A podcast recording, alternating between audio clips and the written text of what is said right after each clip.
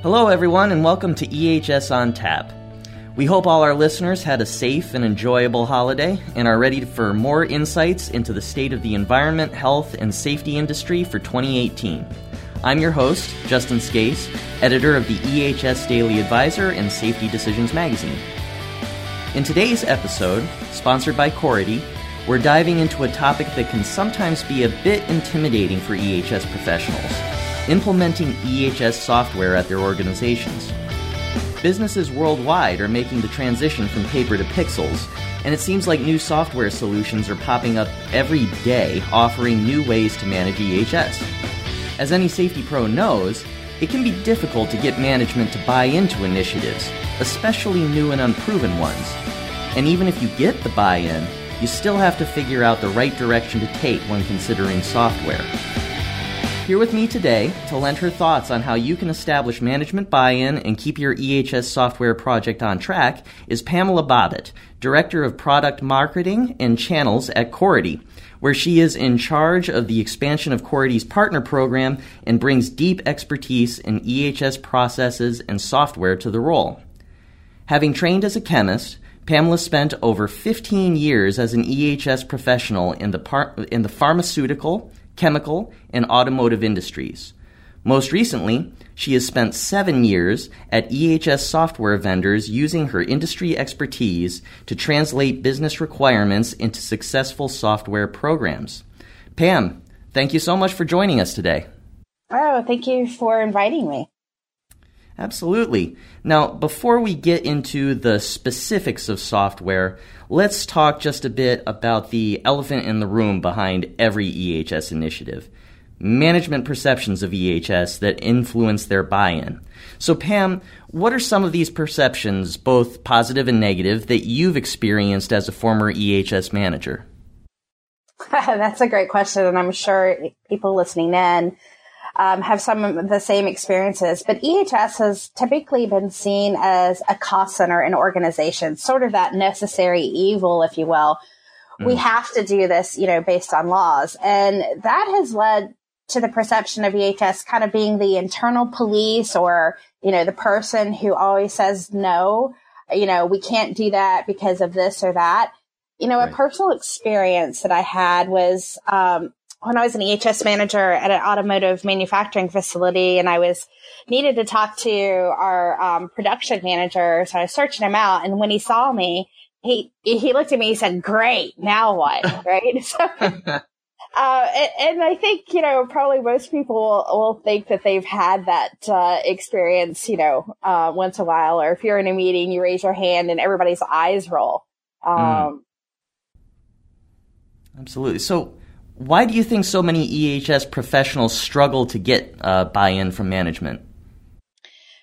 Well, you know, one of the things you know I always think about, and uh, you know, looking back and and having now the, the kind of the different roles uh, and talking to you know my network, you know, we're we're so passionate. EHS professionals are very passionate about what we do, right? We know and understand the importance but we haven't really done a really good job of explaining that to others, like, and mm. looking at it from their perspective. Like, you know, how, how does it impact the other business units in a positive way or the company as a whole? Right. So right. we've been so, we're, we're so technical and, and we get it. We haven't been a good job of explaining to others. For instance, let's take, you know, an easy one, right? We as EHS professionals understand um, that our insurance rates relate to incident rates, right? So everybody talks about, right. and that's one of the KPIs that people will look at is incident rates. Well, we know that performing better than the industry standard, you know, having that target, we know why we have that target incident rate as an that we set for our company. It's because we want to be better than average, right? The competitive advantage be better advantage. But I don't think we've ever explained to others that having that you know, below industry standard um, incident rate provides us with better insurance rates. So, you know, overall, saving the company hundreds of thousands and, you know, a large organization, you know, up to maybe millions in cost savings just related to making sure that you do have that low incident rate. Right, right. So it's sort of a communication thing. I think so. Mm, okay. Well, it can be a lot for a safety manager to be up against. So, how can they shift these perceptions and really sort of sell the value of EHS internally at their organizations?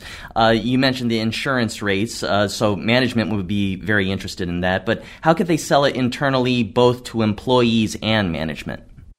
Yeah, and I think it's all the same concept. And I've been uh, doing a lot um, at conferences and, and talking to network, and it's kind of you know changing the conversation.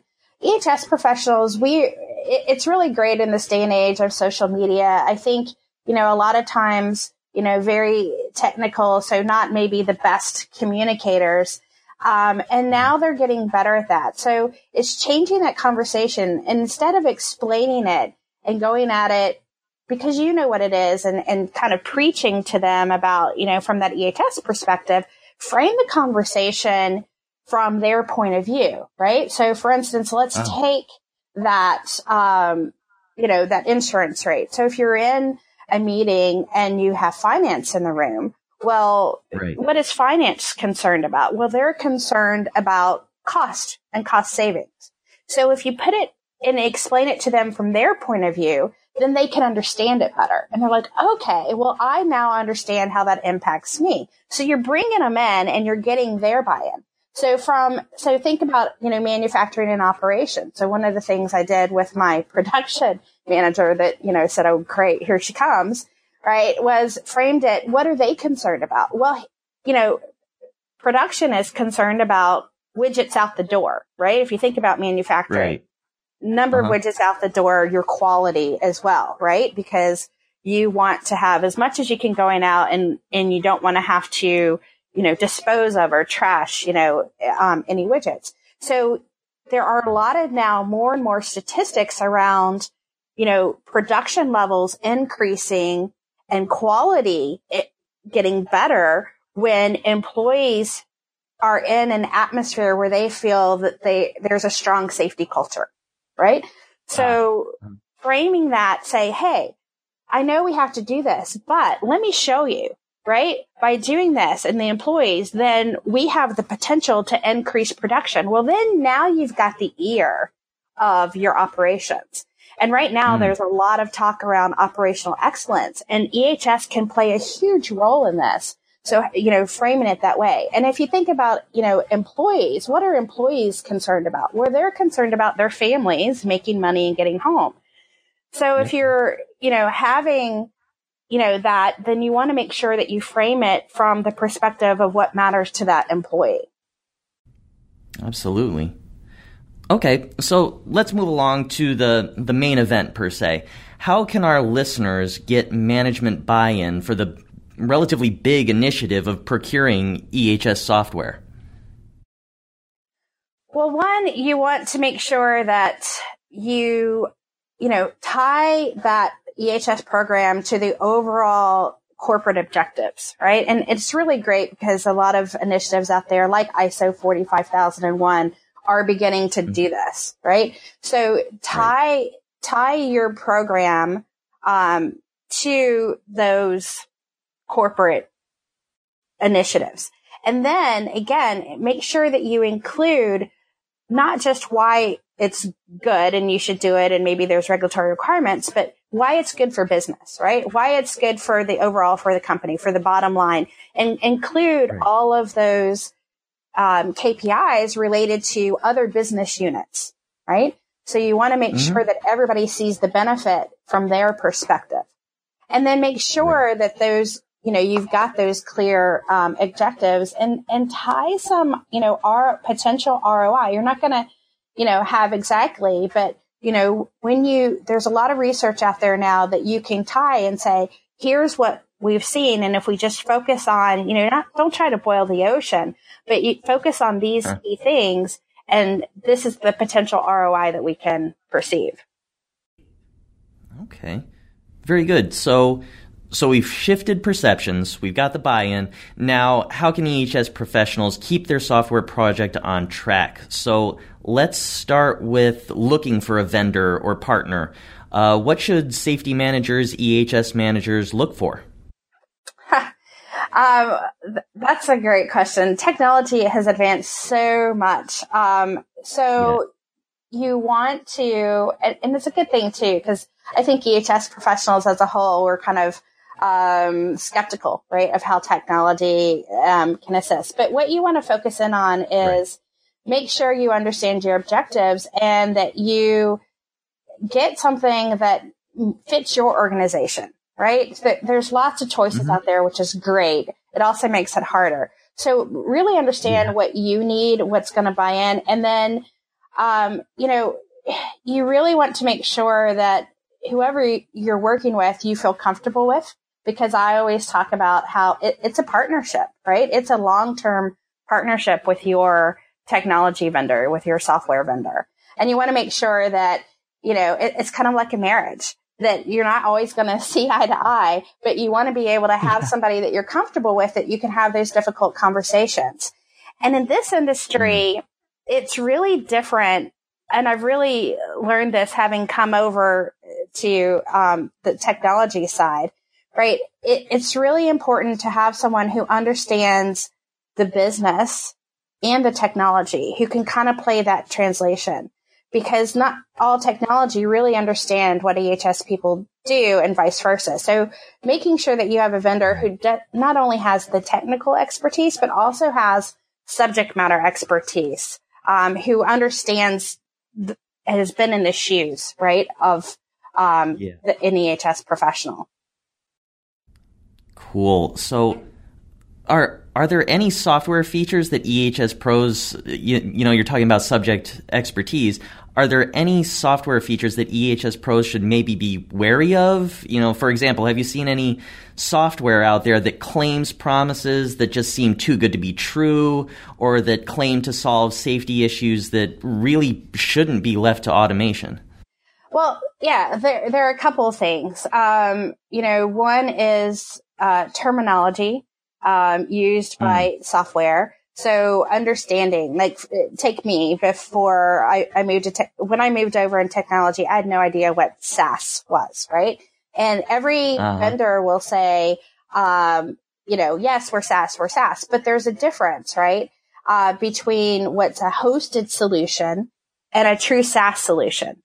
And so one of the things is now, to, now by SaaS, you're talking about software as a service, correct? That's correct, right?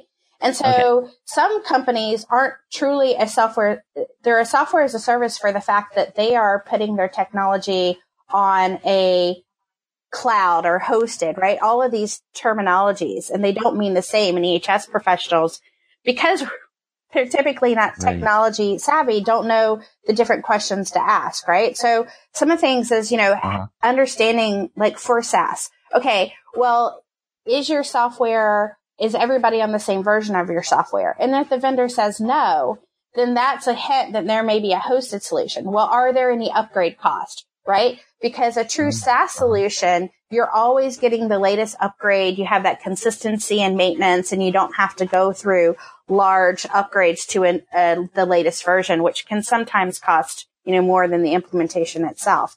So that's one of the things mm. is making sure the, you know, the terminology and understanding and asking those questions. The other thing is around um, implementation.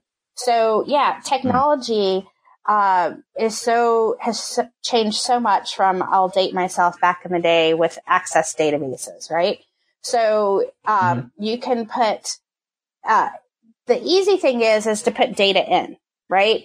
Like you can put data into anything and it can look slick and be really easy to use. But getting data out, that's the value right? So don't lose uh-huh. track of what is it about the, you want to, we use technology so that we can get information out, right? So access databases were really great because you could easily mm-hmm. create anything and put that data in, but try to get data out of it. It's a nightmare, right? So with right. technology, you want to make sure with this new software, it's getting not only getting the information in and that looks slick and people will adopt it and things like that, we always hear easy to use. Well, the, the key thing is, is it easy to get information out and how can I get that out? And is it in a way that I can show, you know, reports and I can use it to improve my programs, right?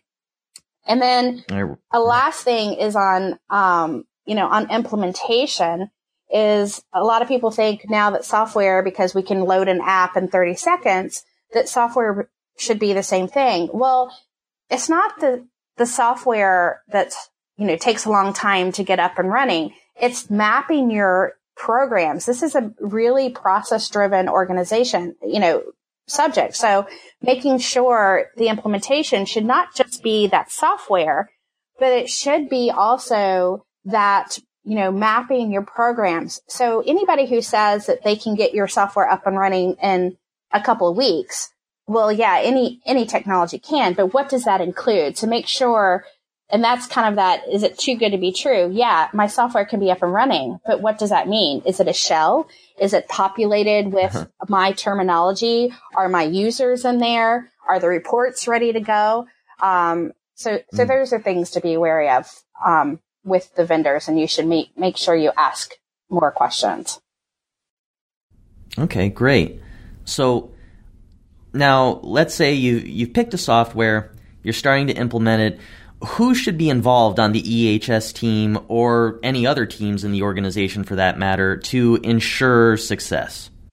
Well, all of those people that you made new friends with, right? Um, when you talked about getting their buy-in originally, right? Mm-hmm. Having that conversation and framing it, they should kind of be not involved in every stage, but in certain stages. Definitely you're going to have IT involved because even if you're right. using a SaaS solution, you want to make sure there are maybe some integrations what we call right the um, the SSO, the single sign on, so you don't have to key in um, things. Maybe you're going to integrate it with other systems, so you always want to make sure that the IT has visibility to it.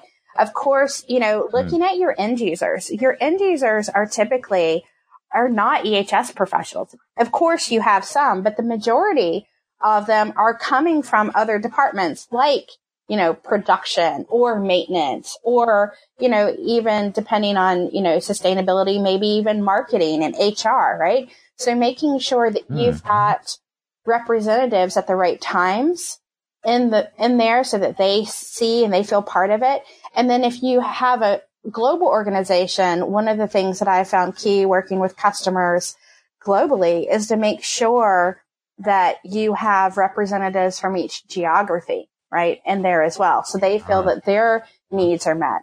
Um, it, it's really important as you roll this out so they don't feel, you know, maybe, um, I've seen it multiple times, right? So if it's driven from North America and Europe, they're like, oh, well, it's just focused on North America. So you need to make sure that you have those representatives from that geographical so they don't you know, they don't push back once it gets there. Oh, this doesn't meet our needs because that's just North America focused. Um, so that's it. Mm. And if you have, um, I had one customer, um, a program, a global program. Not only did we have different geographies, but we also had different like businesses. So they had like seven distinct business units underneath the, the corporate organization that all ran as seven different businesses. So you had to bring in oh, wow. representatives from each business unit as well to the party so that you make sure that from a business unit perspective, you're meeting their requirements. Oh, okay. Okay, great. So now once the software is up and running, it'll probably be a pretty big change. So what are some change management strategies that EHS pros, EHS managers can use to ensure proper user adoption? Well, training is always a key, right? Um, you know, right. training in the right way, training where um, I've seen it best is where you kind of tie the technology to the business process, right? Because then people don't feel mm-hmm. like the technology is driving the process or just kind of a nice to have. It's embedded within that process. It's a support to it. So, you know, and having um, champions within the organization at each one of those so that they can hear like the positive. So as you're rolling it out, typically if you're doing a global rollout, you're going, you know, from one place to the other. Bring those people who have, have seen what the software can do, that value that they can br- bring, which is you know, typically either, you know, information you've never been able to get before or easily getting to information that you've, you know, used to spend like hours pulling your hair out getting. Um, so getting them in there, uh, and then having that kind of governance model, right? So, um, and one of the key things that I've seen that have really, um, played into it is, um, acceptance of the technology is when you, if you go back to the very beginning where we talked about getting, you know, the you know, the go ahead for, for this program, you're tying it to corporate initiatives. Well, then it trickles down that it becomes part of each individual's objective in some way, right? Everybody does performance reviews now at the end of the year and, and it's tied into their overall mm-hmm. corporate mm-hmm. objectives that way. And so you're, everybody has a vested interest to make sure that this is, is going. So, you know, starting at the very beginning, tying that to corporate objectives helps you with that user adoption once you get it out and rolling. Okay, great. So once you've finally got this big initiative rolling, I imagine it's important to start immediately planning how to report the return on investment, the good old ROI. So, Pam, how should EHS managers measure the ROI on their software project? Any particular metrics they should watch? Well, you should have had your goals right set from the very beginning. You know, what are our goals? Right. related to this. So you should always, you should have your reporting, um, and reports, uh, and your progress related to those goals. Like we said that we expected, right? Um, I'll take an example of this like global rollout program that I've kind of been alluding to that had different business units and different geographies involved. So, you know, one of their mm-hmm. objectives was to make their, um, their corporate reporting, monthly corporate reporting, decrease the uh, administration time by 20%, right? So their corporate reporting mm-hmm. took same information, but totally different, needed to be reported completely different from regulatory reporting, right? So you had to take the same data and then mm-hmm. just manipulate it totally different on a monthly basis. And it used, it would take, uh, you know, and we streamlined uh, at the very beginning, okay, to measure that, like how long did it take you to, to manipulate this data and, and submit your corporate reporting? So on average, it mm. took about eight hours, right, of administration time of an EHS professional. Okay. okay. So then once it got up and running, then they took the time, um, and you're, it, it was fantastic. So not all are this great, but it took that reporting time because they took in consideration as one of the goals when they set up the software, it reduced that time to 30 minutes. Right. So, oh, wow. exactly. So, um, there is that huge benefit. But one of the key things, and a lot of EHS professionals are probably like cringing because we always are resource constrained that, okay, then maybe that will give, you know, management a thought that, um, you can reduce headcount. No, then you say, okay, with that savings, here's what I've been able to do in addition. Like we've rolled out this program, which has resulted in, you know, a decrease in incident rates in this division by 0.2, which relates to a cost savings of this, right? So you need to always mm-hmm. make sure that you show also, um, and if you have a system that has that reporting that I talked about is so important, you should be easily be able to pull out those objectives and those those KPIs within the organization and make the pretty charts. Because remember when you're when you're sharing this to people like you know management they they just want the pretty pictures you know and they, they don't want to see all the details. So to make sure you you can show that in big pretty pictures and um and it's always good to have cost savings associated with it Absolutely. So, uh, speaking of all the, the pretty pictures and the charts and stuff, so w- once you have all this ROI info, safety data, the software has been in use for a while, do you have any other tips on how EHS pros should present it to the higher ups, either, you know, one time or continually, just to ensure that this project that they've worked so hard for doesn't just get the axe? Well, there's a couple things. Of course, you know, ongoing, you should always, there's always like huge, typically, you know, quarterly stakeholder meetings that have the pretty mm-hmm. picture. So you always want to be dazzling them and with, you know, that the snazzy reports and have the other departments jealous of that. But one of the things that a lot of people forget about, and companies do this a lot, is that um, they have initiatives for employees to say that, um, you know, of uh, highlighting, you know, programs or nominating programs that have brought benefit to the company. So in some ways, it's like the um, like I forget what they call them, but like you know, champion awards. So sometimes they have like champion awards. You know, what projects have contributed, you know, to the betterment of the overall organization. Or in some cases, um, I know one of the pharmaceutical companies I worked for, you have, you know, if you put in, helped initiate a program or a part, part of a program that saved the company money, then you got a percentage of the cost savings to the organization.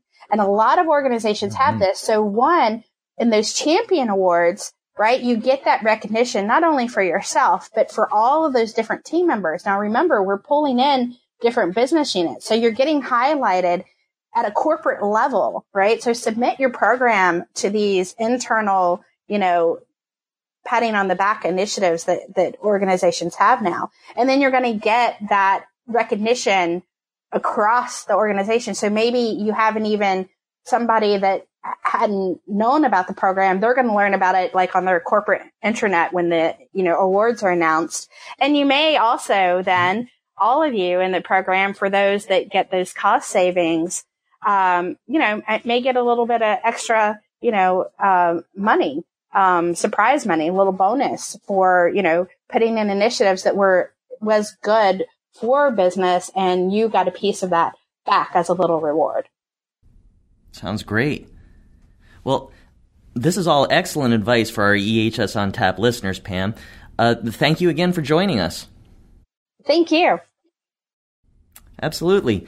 And we also want to thank Cority for sponsoring this episode of EHS on Tap. Cority, formerly Medgate, is the most trusted environmental, health, safety, and quality EHSQ software for assuring client success. Cority enables organizations to utilize EHSQ software to advance their journey to sustainability and operational excellence by combining the deepest domain expertise with the most comprehensive and secure software as a service platform. With 30 plus years of innovation and experience, Cority's team of 250 experts serve more than 800 clients in 70 countries, supporting millions of end users. To learn more about how Cority can help you make the business case for EHS software and improve EHS program performance at your organization, visit Cority.com at www.cority.com. So thank you for listening. Until next time, this is Justin Scace for EHS on Tap.